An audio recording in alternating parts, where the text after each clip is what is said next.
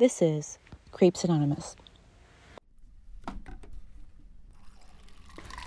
The hot water tab was broken at the water cooler, so Olivia settled for lukewarm and sat down with a tea bag that refused to steep. She hunched over her styrofoam cup in the waiting room chair, trying not to make eye contact with anyone. It wasn't that she couldn't, it's just that making eye contact with other patients in a therapist's office seems sacrosanct somehow, an unspoken faux pas, like making conversation with someone in the stall next to you in a public restroom, or standing blithely in front of a subway door. They were just certain things you just didn't do. Olivia suppressed a sigh, palming through some of the magazines on the table next to her. People, tabloids, more tabloids, a National Geographic from the last decade, and at the very bottom, a highlights for kids.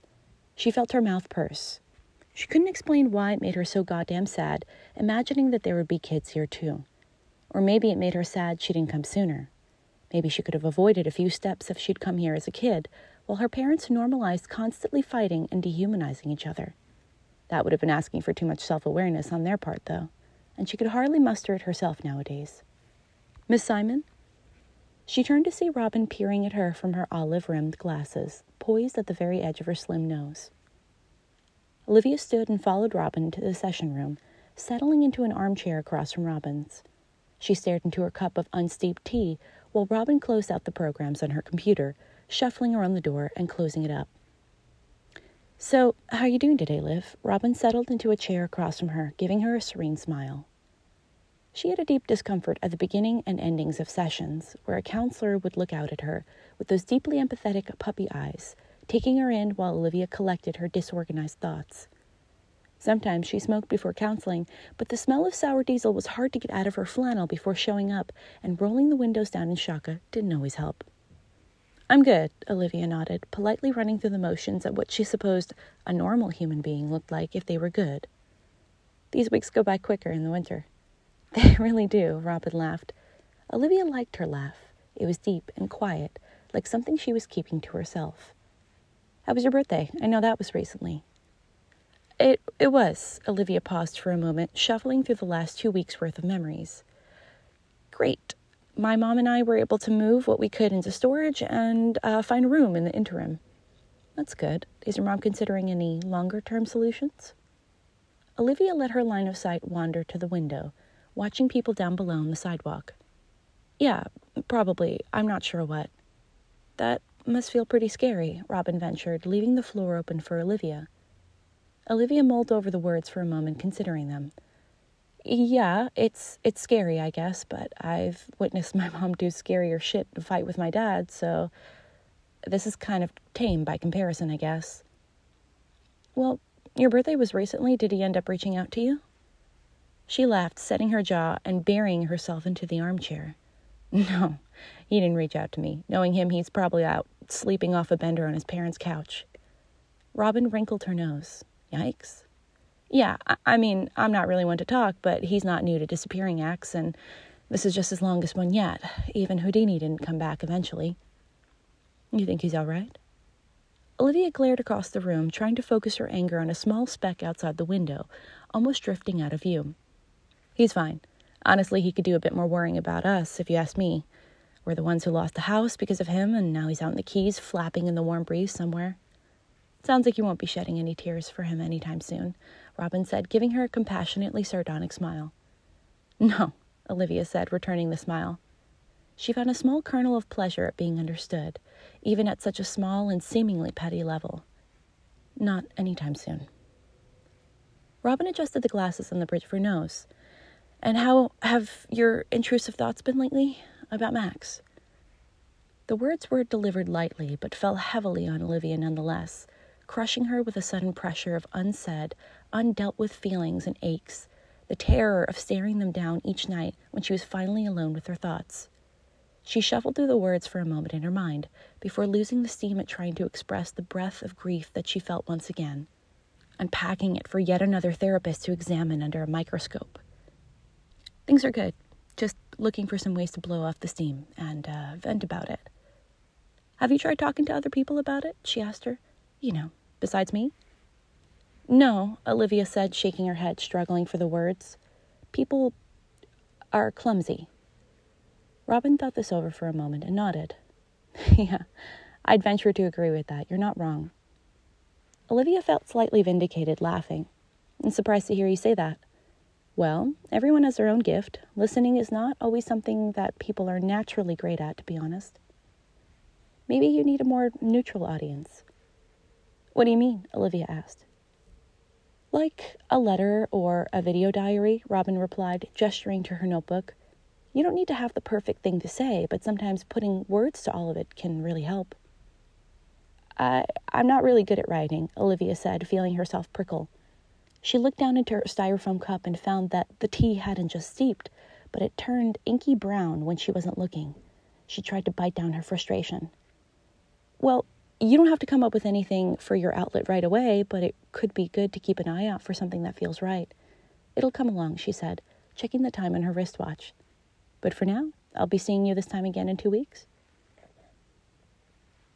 Sunday morning brought with it a gloomy rain, and Olivia found herself holed up at the Golden Dove Diner in Eltingville.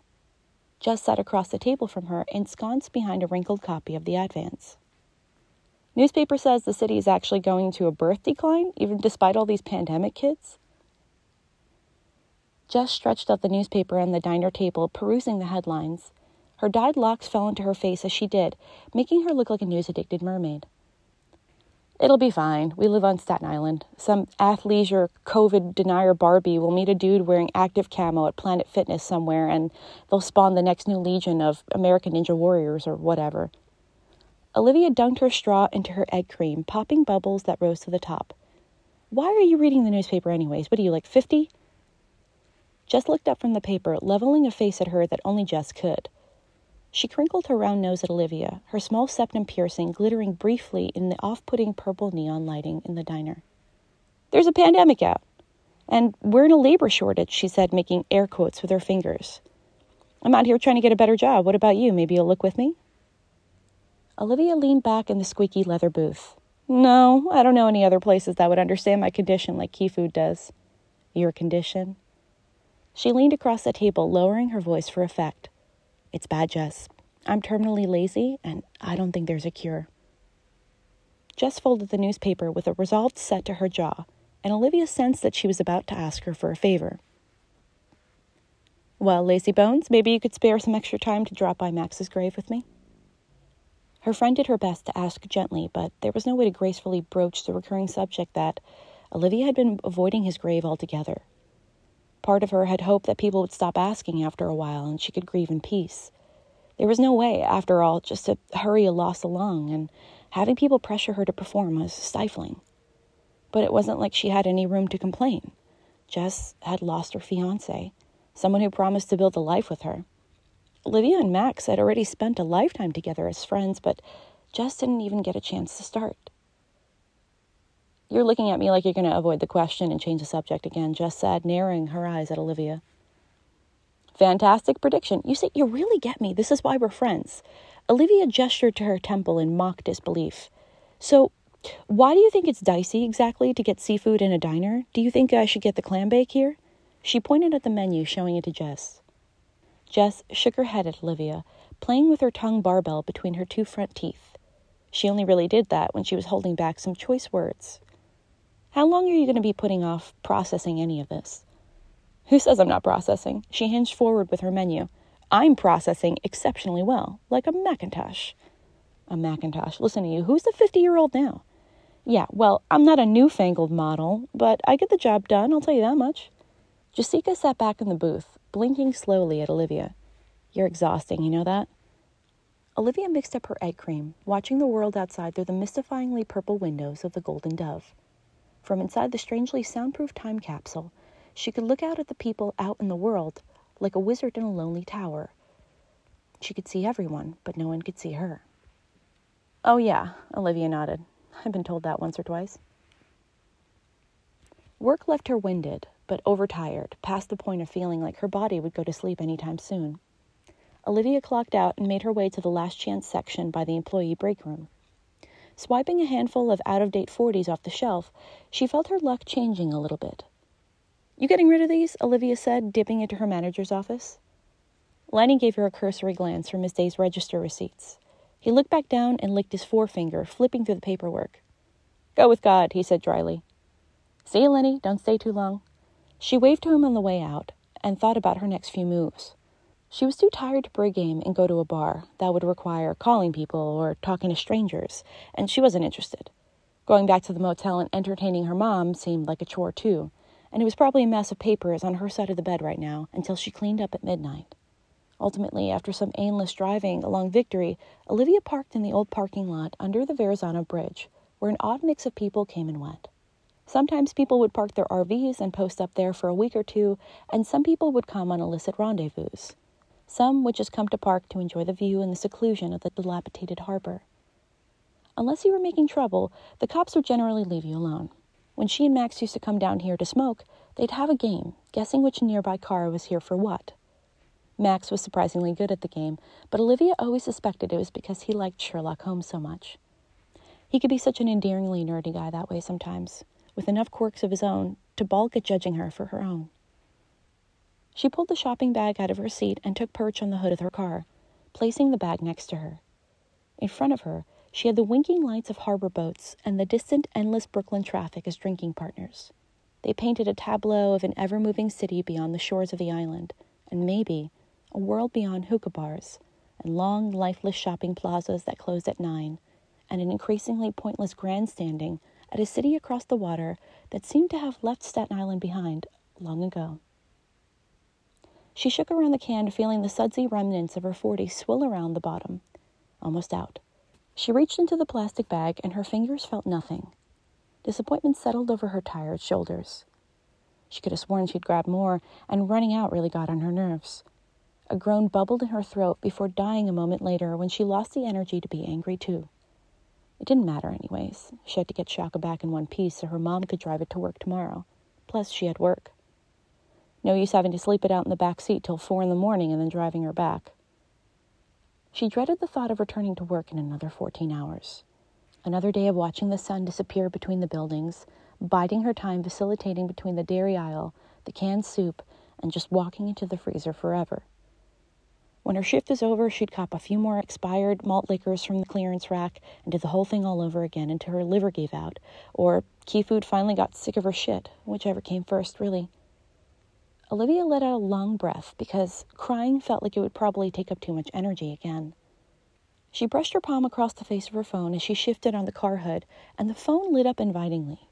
A photograph of a Polaroid on a wall stared back at her a pair of Max's sneakers, decorating a telephone wire over an unnamed street somewhere in Old Town. It was a photo on her wall and the background of her phone for as long as she could remember, after Max's old house flooded in Sandy and they had to move. Sometimes people tended to forget the significance of a photograph after looking at it every day. It became a static image instead of a layered series of meanings, a symbol of a memory. But occasionally, a photograph even someone knows well could catch them off guard when the memory came back to life, swelling with life and breath in a discreet moment. Max wanted to leave something behind when his family lost everything, so he tied his laces together on an old pair of shoes and swung them in an arc over the telephone wire. Olivia watched a few paces back as the laces caught the wire, winding once, twice, three times around.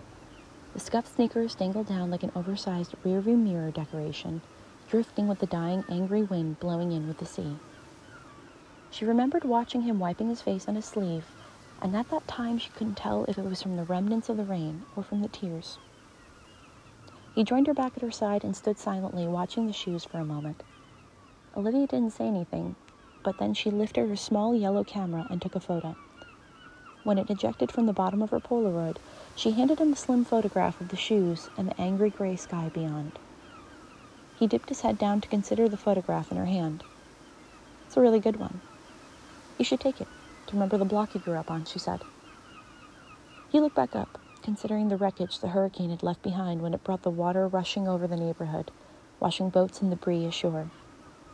I think you should keep it. Olivia frowned. Why's that? Max put his hands in his pockets of his hoodie and gave her a lazy sort of grin. Because I'm going to skip town a bit once graduation is all said and done with. She let her hand drop, scanning the ground, and all the scattered trash washed ashore like it would give her something helpful to say. Is it because the house got flooded? Yeah, it's kind of a wash, and they're not really able to salvage any of that, or most of the stuff. Deem is not really any help, so I'm gonna move forward with enlisting and see if I can maybe help with housing, or at least get myself out of the way. Wow, it's been a while since you talked about that, Olivia said, nodding. Of course. What's with that face? Max asked, pulling her in for a bear hug, knuckling her head.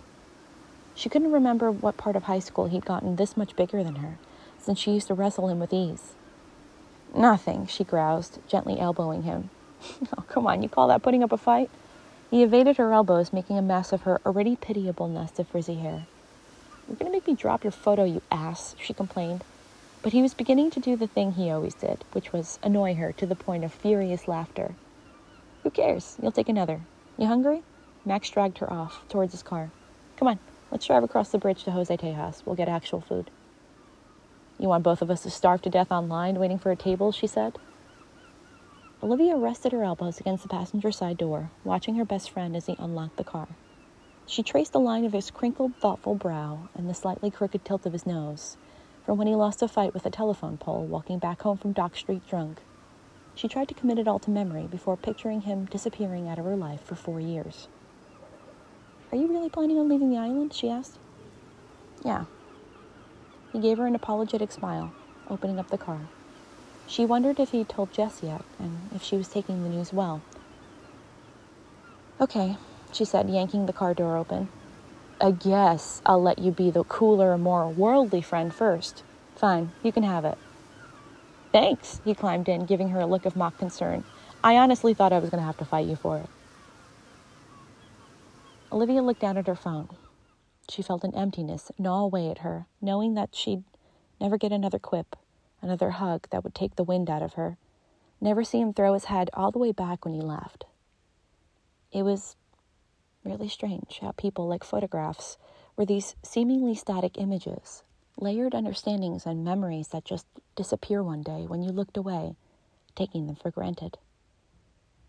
Robin's face swam back to her. You don't need to have the perfect thing to say, but sometimes putting words to all of it can really help.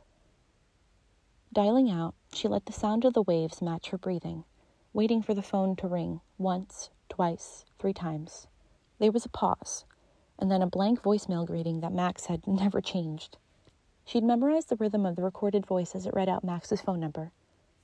Her heart started to race, though, while she waited for the beep. She'd always hated recording messages because it never quite felt like she'd put together the right words to say. The tone went out softly and she cleared her throat. I'm at our favorite smoke spot right now, and you're a complete clown because you're missing out on a great view. It's been a while since I've heard your voice. I miss you. Olivia lowered the phone to her lap and ended the call, unsure if she felt more foolish or relieved to say it all out loud. The almost acidic burn of it beneath her rib cage settled for a moment, drifting back down like sediment, sinking back into the depths of the sea.